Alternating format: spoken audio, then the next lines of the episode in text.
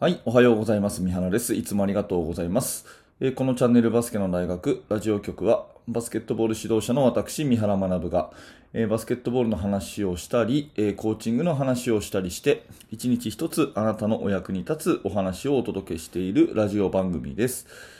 本日も聞いていただいてありがとうございます。12月19日日曜日になりました。皆様いかがお過ごしでしょうか、えー今日ね、えー大会とか試合っていう人もいるのかな？日曜日なんでね、頑張ってください。えーっと、ではでは今日の話は何かっていうとですね、リスクとリターンは釣り合うっていうちょっと違った角度からですね、えバスケットボールを捉えてみたいなと思います。あのまあ、例えばですね、プレスディフェンスをして前に当たれば当たるほど、えー裏を突かれる可能性も高まるよねと。いうような、えーそういうですね、何かをこう、絵に行ったら何かやられるリスクも高まる。そんなようなお話を、えー考えていきたいと思います。よろしくお願いします。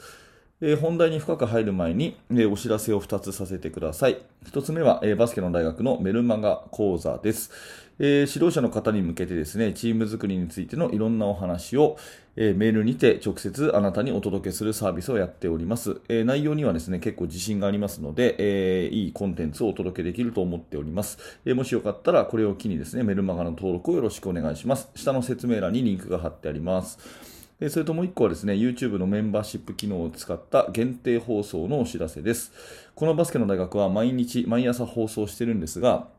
えーそこではどちらかっていうと普遍的な内容っていうかですね、えー私じゃなくても喋れるような、えーそういう内容のことを触れているんですね。えーただそのもう一方の限定放送の方は、えー現在進行形で私がやっているチーム作りとか、えー考えていることとか指導法についてより深い内容をお話ししております。えー興味のある方はですね、えー下の説明欄からメンバーシップの、えーところをクリックしてみてください。よろしくお願いいたします。えーさて、えーそんなコーナーで今日の本題ですけれども、リスクとリターンは釣り合うということで、これよくビジネスの世界とか投資の世界で言われることですね。えーちょっとしたあのラジオで、えこんな話をしてるのを、え聞いてですね、あそういえばバスケットでもこういうふうに、え同じだよなとちょっと思ったのでお話をさせてもらうんですが、まあその、うん、例えばですね、えー商売をあなたがしているとしますね。あなたが商売をしているとします。で、えーと、売れ残る在庫を抱えるのが怖くて、えーちょっとした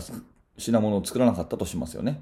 え在庫を抱えるのが怖い。ね、売れ残りのが怖い。ので、ちょっとしか、えー商品を作らなかったとします。そしたらどんなに売れてもちょっとしか売れないということになりますよね。ということは、えー要するにリスクとリターンは釣り合うということなんで、売れ残るのが怖いっていうリスクを小さくすれば、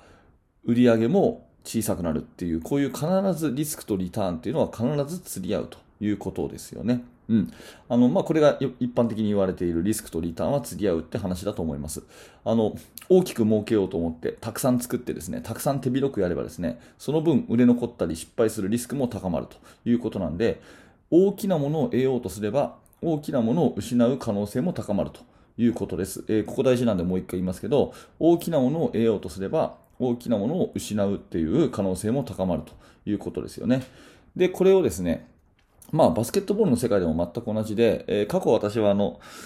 アマゾンの、ちょっと話変わりますけど、アマゾンの Kindle 出版、まあ、電子書籍の方で、NBA で学ぶ、えー戦術入門っていう本を書いたことがあるんですね。今年書いたんですけど、えーそれを書くために、いろんな NBA のですね、え書籍とか、そういうのを見てた時に、この話が出てきたんですよ。リスクとリターンっていうのは釣り合いますということでね、えー必ずこう、トレードオフの関係になっているものですと。だから、戦術を考えるときに、どの程度仕掛けたら、どの程度やられることを認めるかっていうことが、コーチとして、えー線引きが大事ですみたいなこと書いてあってですね、ああ、なるほどなというふうに思うんですね。えーまあ、もうちょっと具体的な話をすると、えープレスディフェンスをかけますと。プレスディフェンスが好きだというコーチがいたとしますね。もしかしたらあなたもディフェンスといえばプレスだと。プレスがいいんだというふうに考えているかもしれません。でプレスっていうのは、コートいっぱいに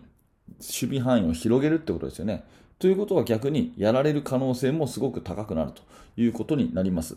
で、えーとまあ、そのプレスディフェンスで言うとですね、やっぱりそのプレスディフェンスがちゃんとできてるチームっていうのは、その適正なリスクの取り方っていうか、その当たった時には絶対やられることもあるよねっていうことをもう承知でうん捨てるところは捨てて思い切っていってるようなチームが多いように思うんですね。まあ、要するにですね、えやられないようにもしますと。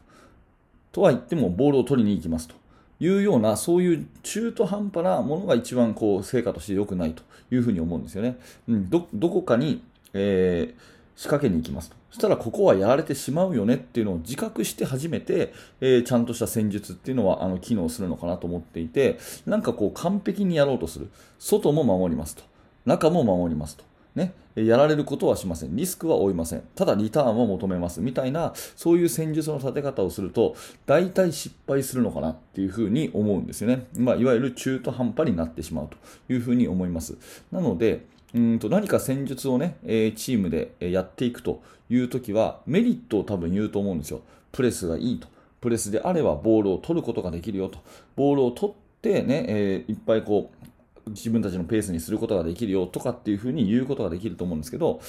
と同時にね、やっぱりそのリターンだけじゃなくてリスク、やられる可能性っていうのも十分選手たちが理解しておくっていうことがすごく大事かなって思うんですね。うん。まあ、そのそこをなんか割り切らないでプレスディフェンスを例えばするとすれば、ボールに対しては出ましょうと。ね、どんどんどんどんダブルチームに行きましょうと。ただこう、ゴール下をその時やられてしまうこともあるわけじゃないですか。でやられてしまった時に、やっぱりそのリスクを受け入れないでですね、やられてしまったことに対して、あれも守ろうよという風になると、だんだんだんだんとボールのプレッシャーも弱くなってきて、なんか中途半端なディフェンスになってしまうという風になるわけですね。だから、あのー、もう、そのリターンを得るんだったら、リスクはこれだよねっていうことをみんなが自覚していて、そこはあえて目をつぶる。うん。あの、プレスディフェンスで言うんだったら、ゴール下のノーマークができちゃうんだけど、そこにパスを通させないように、思いっきりボールをプレッシャーかけようねっていう風にやって初めて機能するものなわけで、まあその辺のですね、そのリスクのところを考えないでリターンだけ追い求めると、戦術っていうのは中途半端になるのかなという風に思います。うん。まあこんな一例ですけどね、まああの、コーチっていうのは理想を求めがちなわけでして、えー、プレスだったらいいところばっかり。で、やられたらですね、え、何やってんだと。ね、そこも守らなきゃダメじゃないかというようなことを言ったり、まあ、最近でとあの流行りのパックラインディフェンスですよね。パックラインディフェンスをやればですね、えー、中を小さく固めるということをすれば、当然スリーポイントシュートを打たれるリスクは高まるということになるんですけど、それでスリーポイントを守ろうというふうになるとですね、今度はじゃあ抜かれ出したりとか、だんだんだんだんこの戦術が中途半端になっていくというふうになるので、そのリスクとリターンというのは必ず釣り合うと、両面あるんだと。プラス面とマイナス面と両面あるんだっていうことを考えた上で、そのマイナス面の自覚がちゃんとできると、初めて戦術っていうのはこう、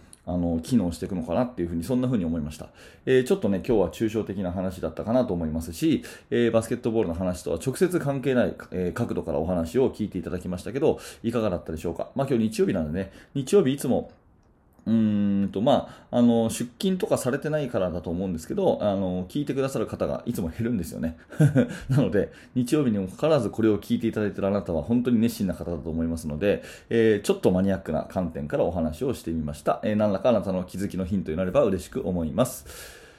はい、ありがとうございました。えこのチャンネルは毎朝バスケットボールの話、コーチングの話をお届けしております。もし面白かった、興味が持てたという方は、えグッドのボタン、並びにチャンネル登録を押していただいて、また明日の放送でお会いしましょう。えー、最後に、バスケの大学研究室では、え、現在進行形で手掛けている最新のチーム作りについて、ほぼ毎日2000文字ぐらいの記事にして、え、投稿をしております、え興味のある方は下の説明欄から覗いてみてください。最後までありがとうございました。三原学でした。それではまた。